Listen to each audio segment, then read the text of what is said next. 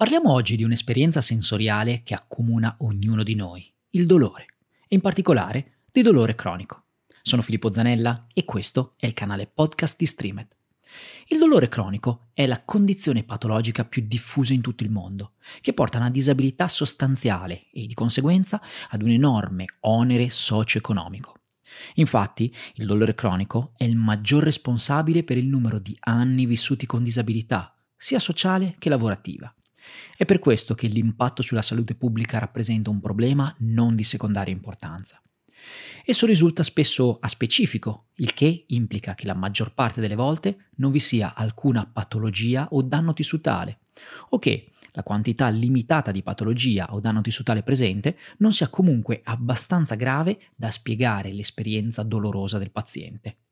In molte persone con dolore cronico non specifico, la sensibilizzazione del sistema nervoso centrale può spiegare il perché esse soffrono di dolore in assenza di una chiara origine o di un input nocicettivo, tanto da impedire spesso le classiche attività di vita quotidiana. Per scopi clinici, la sensibilizzazione centrale è definita come un'amplificazione di un segnale neurale all'interno del sistema nervoso centrale, che provoca una ipersensibilità al dolore, questo secondo Wolf e colleghi da uno studio del 2011.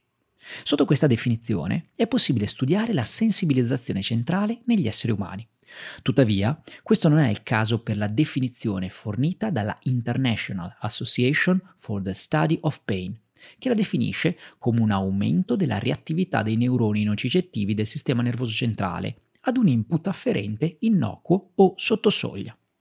Quello che sappiamo è che la sensibilizzazione centrale comprende varie disfunzioni correlate all'interno del sistema nervoso centrale, inclusa l'alterazione dell'elaborazione sensoriale del cervello e un aumento dell'attività cerebrale, soprattutto di alcune aree note per essere coinvolte in sensazioni di dolore acuto. Stiamo parlando dell'insula, la corteccia cingolata anteriore e la corteccia prefrontale. Insieme, queste disfunzioni del sistema nervoso centrale non solo contribuiscono ad aumentare la reattività ad una varietà di input sensoriali come gli stimoli tattili, ma può anche portare a ipersensibilità a stimoli non muscoloscheletrici come sostanze chimiche, luce, suono, calore, freddo, stress ed elettricità. La conoscenza di questo fenomeno ha rilevato un cambiamento di paradigma nella comprensione e nella gestione di pazienti con dolore cronico, così da consentire ai medici di pensare oltre alla semplice correlazione tra stimolo e dolore, ma di afferrare il concetto che in queste persone c'è una responsabilità del sistema nervoso centrale. Nel 2017 la IASP ha introdotto un nuovo termine per descrivere il meccanismo del dolore in pazienti con sensibilizzazione centrale, ovvero dolore nociplastico, che si va ad aggiungere agli ormai noti meccanismi di dolore nocicettivo e dolore neuropatico. Sempre la IASP nel 2017 definisce il dolore nociplastico come un dolore che deriva da una nocicezione alterata nonostante non vi sia evidenza chiara di danno tissutale effettivo o minacciato, che causi l'attivazione di nocicettori periferici o evidenza di malattia o lesione del sistema somatosensoriale. I nuovi criteri IASP per la definizione del dolore nociplastico sono stati reintrodotti proprio quest'anno, nel 2021, a cura di Nis e colleghi. Andiamo a vedere cosa è stato modificato rispetto ai vecchi criteri e i nuovi concetti che sono emersi a riguardo. I criteri clinici IASP per dolore nociplastico del sistema muscoloscheletrico implicano che, per classificare clinicamente questa tipologia di dolore, i pazienti devono presentare caratteristiche ben precise. Tra queste vediamo quelle elencate.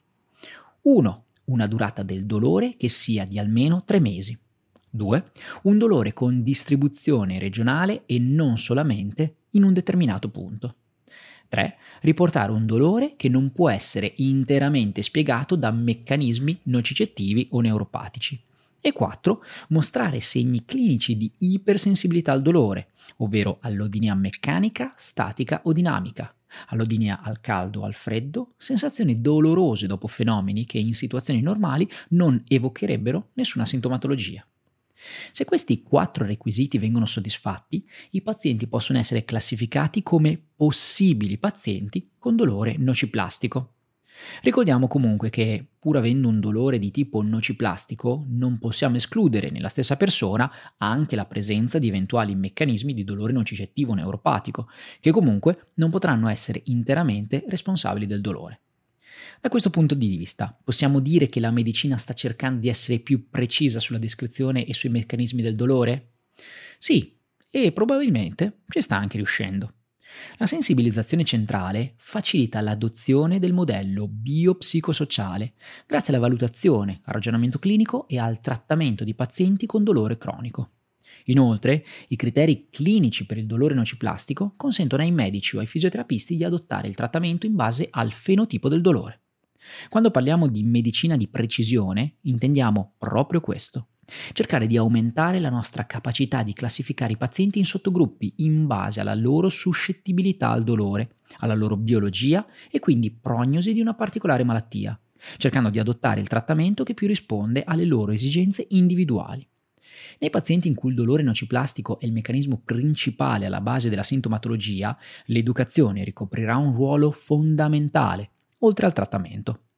Per l'educazione del paziente intendiamo la spiegazione del meccanismo sottostante al fenotipo di dolore rilevato.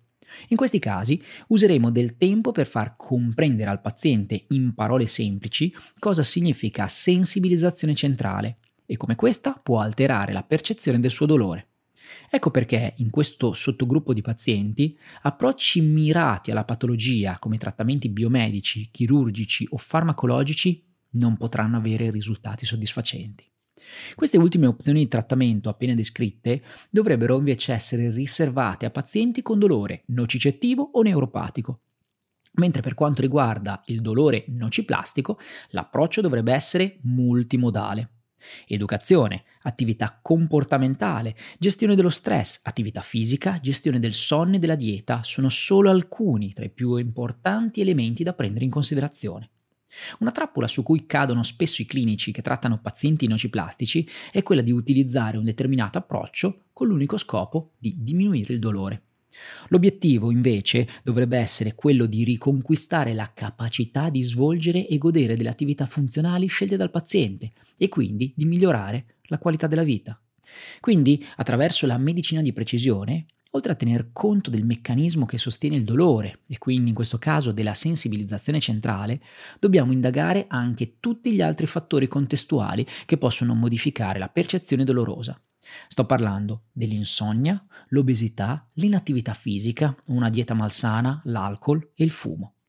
Questi sono solamente alcuni tra i tanti fattori che con certezza la letteratura ci conferma che possano essere responsabili del mantenimento dello stato doloroso.